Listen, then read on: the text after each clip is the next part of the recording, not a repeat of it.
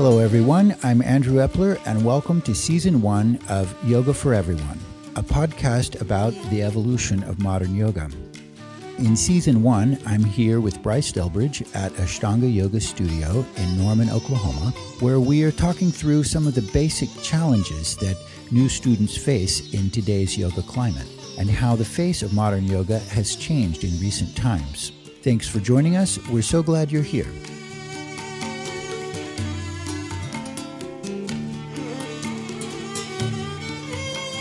Welcome back to our podcast. Here we are again. We're going to talk about yoga for all ages and levels of fitness. So it's it's my personal belief that yoga can actually accommodate all ages and levels of fitness. No way, yoga is just for the fit young people. No. what do you mean? What are you making fun of me because I'm old?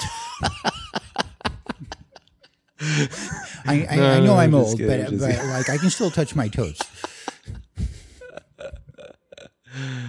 no, yoga is great. Even as, as, especially as we get older, yoga just gets better and better and better. Is what I'm finding, and I totally agree. Yoga should be for everybody, but there is a very common misconception, especially in our society here in the United States, that yoga is only for fit young people. Well, listen up, whippersnapper. you might be able to put your foot behind your head, but your mind is a mess.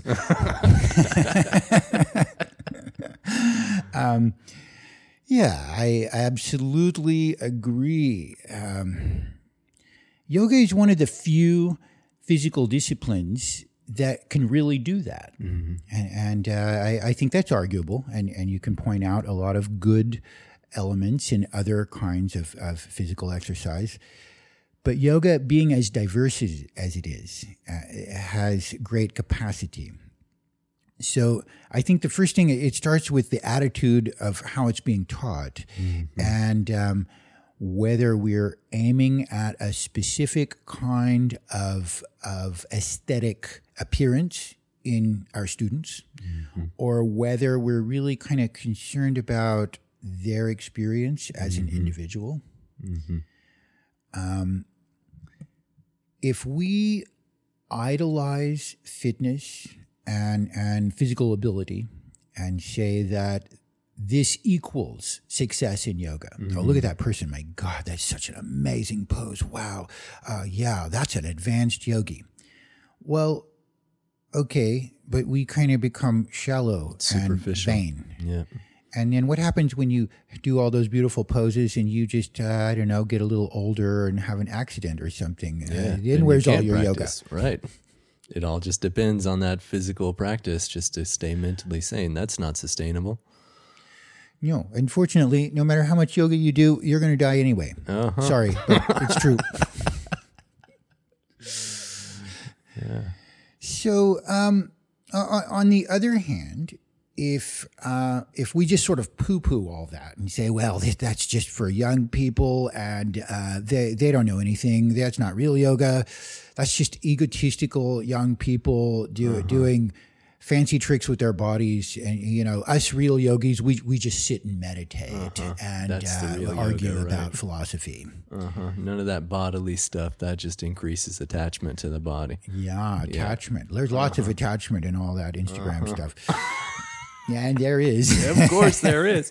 But without any physical practice, we just get old, sick, fat, and lazy, and we get all kinds of other health conditions. Well, I noticed that the people who really make fun of asana practice the most usually are kind of old, sick, fat, and lazy. totally. Um, you know, not to point fingers, but uh, it is sort of two camps. There, there are these meditation people who really think that that asana is just for egotistical youngsters, and, uh-huh. and that the real thing is meditation. Uh-huh.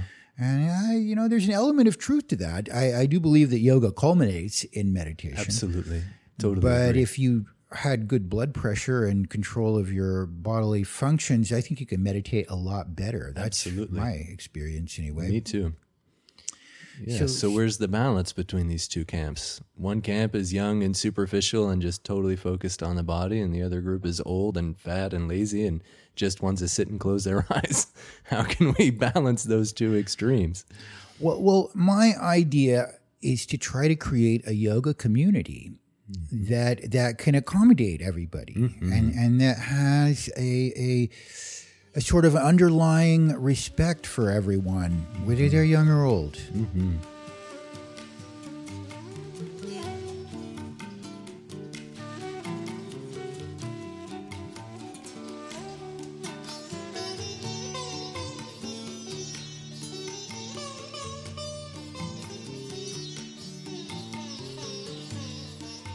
One thing I wanted to talk about was social media. It's a phenomenon, and and you, you can say it's good or it's bad, or but but it doesn't matter. It will just roll right over you. It is. it's like saying the internet is good or bad, or well, it tells mm. it's all of those things. But i in terms of how the public at large has learned about yoga, that it even exists, mm-hmm. I think we have social media to thank. Yeah. Um, you know, all those beautiful people posting their beautiful pictures. Yeah. They're the ones that got us all Yeah. interested in yoga. Yeah, it's brought a whole lot of awareness to the whole culture, and the whole global culture. It's like more aware of what yoga actually is. So, since we kind of have that to think, let's not bite the hand that's fed us. Of course. Because um, I, I think there's, they say a picture is worth a thousand words. And, and the, the thing that human beings are most interested in, the thing that the entire entertainment industry is based on, is other people. Mm. What do we watch when we see a movie? It's other people doing their mm-hmm. life. And it's always somehow stimulating and interesting. So, so people seeing pictures of yoga all over the world has created this global phenomena that we have mm-hmm. now with millions and millions of people all over the world practicing yoga. Mm-hmm. Um, so, Bryce, from now on, for every day, every day you've got to post a more advanced oh, yoga picture each day. And and now, if it happens to hurt you, that's just part of the yoga life, right? I'm going to be breaking my nose a whole lot more. That's no problem for me. I like I, it's okay as long as those pictures are really good.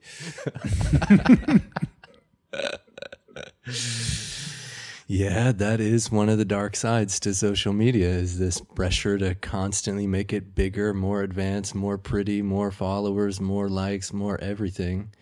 And and at what point is it like not sustainable anymore? Yeah, it is. It has its really superficial side. Yeah. but, humanity is superficial. Of course. It- it's fine. It's a reflection of the time and the culture and and who we are. So let's embrace our superficiality and just get on with learning about yoga, which leads us away from superficiality. I believe. I think that yoga can really um, it can help anybody in any stage of their life. And um, one thing I, I wanted to to kind of get into is okay because we have millions of people all over the world. No one has said a billion people are practicing yoga yet that I'm aware of, but definitely 1000000s And um, they all we all have the same problem. It's too hard, and we can't do it, and it hurts us if we do it too much. Uh, so so we're all using whatever we know about physical culture, about exercise, about body work, uh, about the body in general, to to attempt to do yoga postures and practice yoga exercises. Mm-hmm. And at the same time, we have the internet and we're communicating with each other and we're we are posting these pictures, some fancy ones, some simple ones. Mm-hmm. We're talking about our experiences with it. Mm-hmm. And this in my view, is creating a kind of global fusion of all kinds of different physical cultures mm-hmm. in the context of yoga practice or yogasana practice. Mm-hmm. I think yogasana means the postures of yoga. Mm-hmm. You know, Instagram pictures have very little to do with meditative practices, we, we can say, mostly.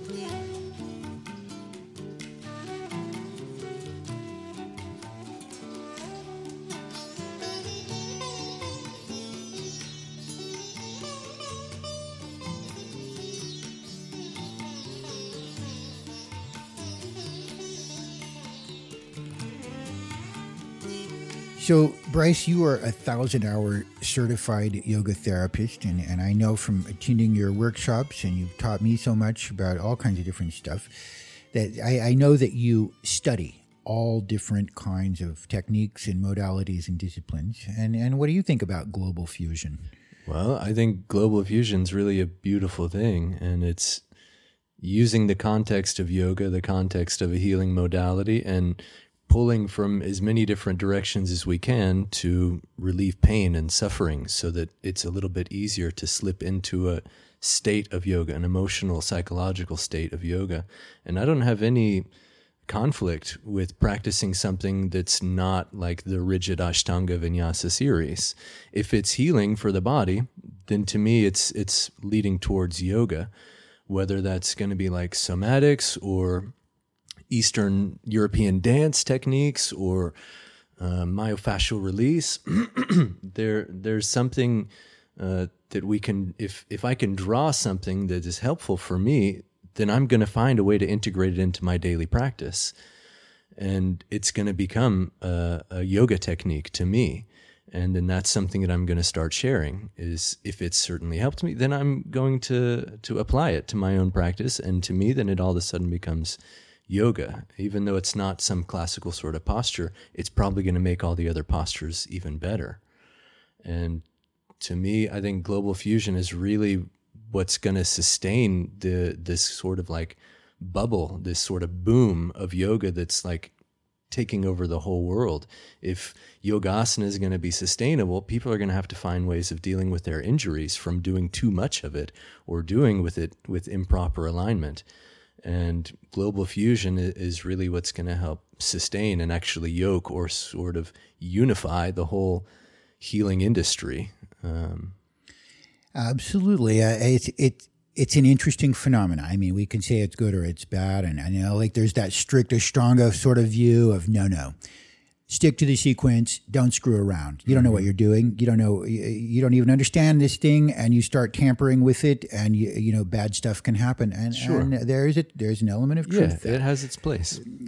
So But too much of that and doing too much of the same thing day in, day out for decades can lead to repetitive use injuries. there's a whole crop of aging yogis that are almost just pissed off at Ashtanga Yeah. because they feel like it, it, you know, it injured them permanently. right. And and um, I would like to admit, or or I would like to point out that we're the ones doing this to ourselves. Mm-hmm. Nobody makes you. I suppose in some class situations they kind of do, but uh, you're the one that drove there, or Mm-hmm. walked there, or went through the door. And if you don't want to, if you don't want to have that experience, don't walk through that door. You could have stayed at home and laid around and stretched and done what you uh, needed to do that day. Yeah. So, for me personally, I I kind of find my teaching and my practice evolving into three distinct categories.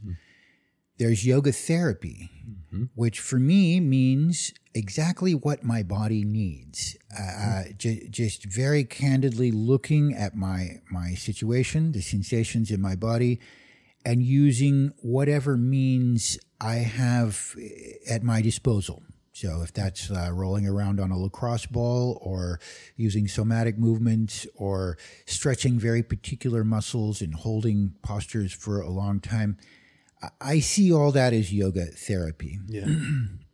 And then there's yogasana, which I, I sort of think of like a, a, a ballerina who's performing the Nutcracker. She doesn't stop and warm up in the middle. Like it, it, it has principles, it has structure, it has rhythm, it has flow, and and for me, a good yoga practice uh, that it, it- it's like that uh, be- because I'm trained in Ashtanga and, and I you know I, I learned all those sequences uh, before I was ever even exposed to anything else. So I love that concentrated rhythm. And and too. Nothing so- like it. You know, I've tried all different formats and and you know having the rhythm going on and then sort of stopping to get very cerebral and talk about this muscle or that muscle or or some, some very Uh, uh breaks the concentration. yeah, exactly. So so I try to get my body as prepared and stable and open as I can and mm-hmm. activate the weak muscles as best I can. And mm-hmm. then I like to go for it. Yeah. And and, and don't don't stop, don't screw around, don't don't don't intellectualize, but really get into a state of concentration and and a meditative breathing rhythm that that takes me to beautiful places. And then the last segue or the last category is concentration. Mm-hmm. And, I, and I think that's one of the beautiful things that yoga has to offer that most other physical disciplines don't necessarily have to offer mm-hmm. is that that beautiful physical experience that we have, which actually every athlete has. All athletes have extraordinary uh, perceptions and experiences to, in, in mm-hmm. their discipline, and and a lot of times right beyond your normal range of ability. As you push a little further, your legs start to run by themselves. You you you get into the zone. Mm-hmm. People get into these high places that they mm-hmm. remember for their whole life. But yoga has a place to take that Yeah. and and a set of disciplines that are aimed at continuing that experience, enhancing that experience. It gives you something to do with that. Mm-hmm. So concentration, roughly speaking, which for me would mean pranayama, mudra, bandha, all, all the meditative preparations as well as meditation itself.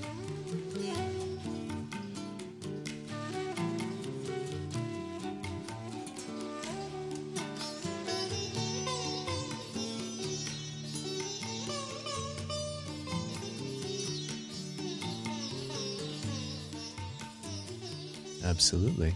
And combining those elements can be done in a way that includes everybody, all ages, all health conditions. Um, I think it is possible to do that. And you, you know, because I, you know, my Ashtanga background and yours too, you know, um, that's that's all we knew forever. Yeah. You know, for years, and and so for me now, the those sequences, I still teach them all the time, and and there there's something like the scales that a classically trained musician might need to learn before they get very far into their training. Mm-hmm. It gives repetitive muscle memory and great foundational skill mm-hmm. that you can't really get around. It's the difference like between a classically trained pianist and somebody who's just kind of fooling around playing mm-hmm. playing any song they can make up. So yoga is a very broad body of disciplines with a lot of versatility and different modalities. And I firmly think that people of all ages and levels of fitness can benefit from it. Mm-hmm.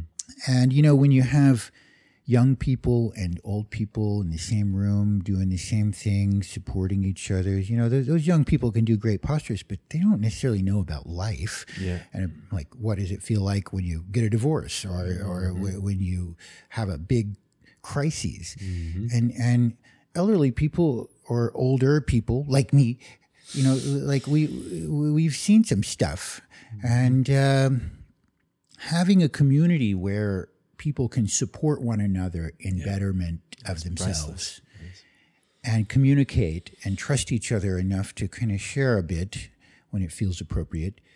It's it's a really beautiful thing. Yeah, yeah. So that like level of vulnerability that we create in a sense of community, um, that's like the yoga of community, and that is actually something that um, moves away from the superficial, or rather, like deepens beyond the superficial, and that's something that I think can actually be done with social media as well. Is just being vulnerable and sharing the depth of experience rather than just focusing completely on this physical postural practice, but actually utilizing the experiences that we've gone through, utilizing the crises we've gone through, utilizing the loss that we've gone through, and actually sharing that uh, with our community, whether that's our local yoga studio or this broad following that we have throughout the world. That's what's going to help to create some more union in our world. i'm just going to talk about the darkest most horrible parts of my life right on facebook i'm just going to tell the world how Yeah, hurt so i that's- am and That's for sure the you know the the other darker side. side of things, the darker side of being vulnerable. But I think we can share what we've learned and actually what we've gotten out of it and what we've realized through these darker moments rather than just like sharing the darkness, but rather share what we've learned and how we've grown through those darker experiences. Thank you, everyone, for joining us for this episode of Yoga for Everyone. If you found our conversation meaningful, we would love for you to consider subscribing, sharing this episode with a friend, or writing a review of our podcast. If you have any questions or thoughts to share, you're welcome to shoot us an email through our website, ashtangayogastudio.com. Thanks again for listening.